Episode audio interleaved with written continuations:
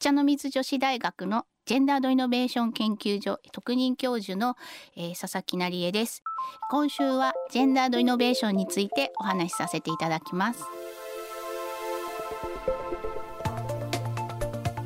今年7月世界経済フォーラムが発表した2022年のジェンダーギャップ指数における日本の順位は146カ国中116位。日本は世界的にもジェンダー格差解消の後進国となっています。そんな中注目されているのが男女の性差つまり違いをしっかり研究分析することで新たな発見やイノベーションを生むという概念ジェンダードイノベーション。ヨーロッパではすでにあらゆる研究分野にこの概念を取り入れることが求められておりジェンダー格差後進国の日本でもこれ以上遅れないためにはジェンダードイノベーションは不可欠なものになると考えられます。未来授業4時間目。最後はお茶の水女子大ジェンダードイノベーション研究所の佐々木成恵さんから若い世代へのメッセージです。テーマはマイノリティとマジョリティ。よく今の大学生たちは年配時代と比較してジェンダーに対する意識が高いっていうこと言われますが私の意識としてはいつも言われていた あの我々の世代の時もやっぱりもう全然昔と違うよねって言われていたそんなにこの違うよねぐらいの変わり方じゃ全然びくともしないっていうのが関わってきて感じることですね。で実際にですね世界経済フォーラムでジェンダーキャップ指数っていうのを毎年出していてジェンダー平等になるには、えっと、欧米だとだいたい今60年ぐらいかかるって言われているんですけど東アジアは、えっと、168年ですね。で東アジアの中でも日本は遅くて460年になっちゃって私も自分の娘が、まあ、もう今大学生になりましたけど大人になるまでに変えたいって思って頑張ったんですけど本当にに申し訳ないんだけど変えることができなくてでもあの今の学生たち変わったなと思うのはですね性がその男女の二項対立じゃないっていうか男女じゃなくてちゃんと LGBTS たちの、まあ、そういう理解が深くなってるっていうのはこれは明らかな変化のような、まあ、それは生物学的にもそうだっていうのが分かってきてみんなもそうだっていうことが分かってきたそこの理解は我々が若かった時にはなかったなって思います。でもあの本当にまだまだです。そしてジェンダードイノベーションはビジネス経済の発展にも大きく影響するといいます。ある民間シンクタンクの推測ではジェンダードイノベーションが生み出す新たな市場規模は実に10兆円。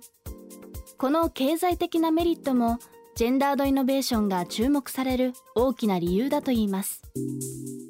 海外はじゃなぜこんなに力を入れているのか、まあ、平等が重要ってそこはもちろんなんですけどもそれよりもあ、まあ、それプラスですかねあの経済効果がある女性が参画することで非常に経済効果があるっていうデータとかを積み上げてきています。で日本でも、まあ、女性が、まあ、男女同じぐらいの労働時間になれば GDP が15%も上がるっていう試算とかが出ています。でジェンダードイノベーションも結局多様性が増すことでいろんな視点が上がってそういうジェンダードイノベーションのような考え方が出てきてイノベーションにつながるっていう、まあ、そういうこうなんでじゃあ女性が参画しなきゃいけないのみたいなそういう目的というか理由っていうものをみんながしっかり把握して世の中を良くするためだっていう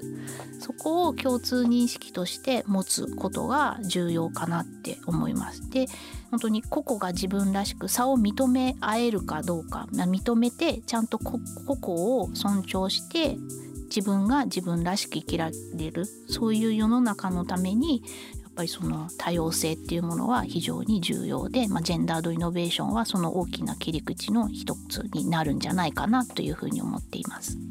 さらにまあその先ほども言いましたけどジェンダードイノベーションは、まあ、あのジェンダーっていうと男女だけじゃなく、まあ、ジェンダーマイノリティとかいろんな多様性とかどんどん入ってきているんですけれども、まあ、その理由というのは実はその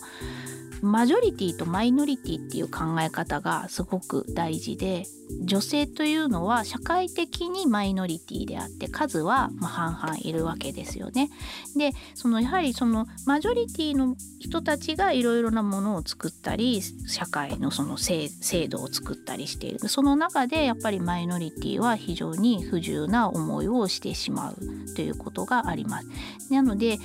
例えば、えー、保育士とかであれば女性の方が多くてこっちは女性がマジョリティになると男性の方がやはりこう居心地が悪いというかいろいろな問題が起こる。なのでこれを性差の問題っていうふうに考えるんじゃなくってあのマジョリティマイノリティの問題だってなると人種問題とかもやっぱりマジョリティとマイノリティの問題っていうことでやっぱりマイノリティが非常に住みにくい。で、まあ、そこを考えてあげることによって、まあ、他のマイノリティっていうことの人たちのやっぱ気持ちがわかるんですよねマイノリティの立場になっている人たちは。なのでまあこういう女性活躍とか、まあ、女性のこの活躍とかをやっていくことでなんかそこを解決することで、まあ、他のマイノリティの方々の、えー、問題も一緒に解決していくことができるっていうふうに思っています。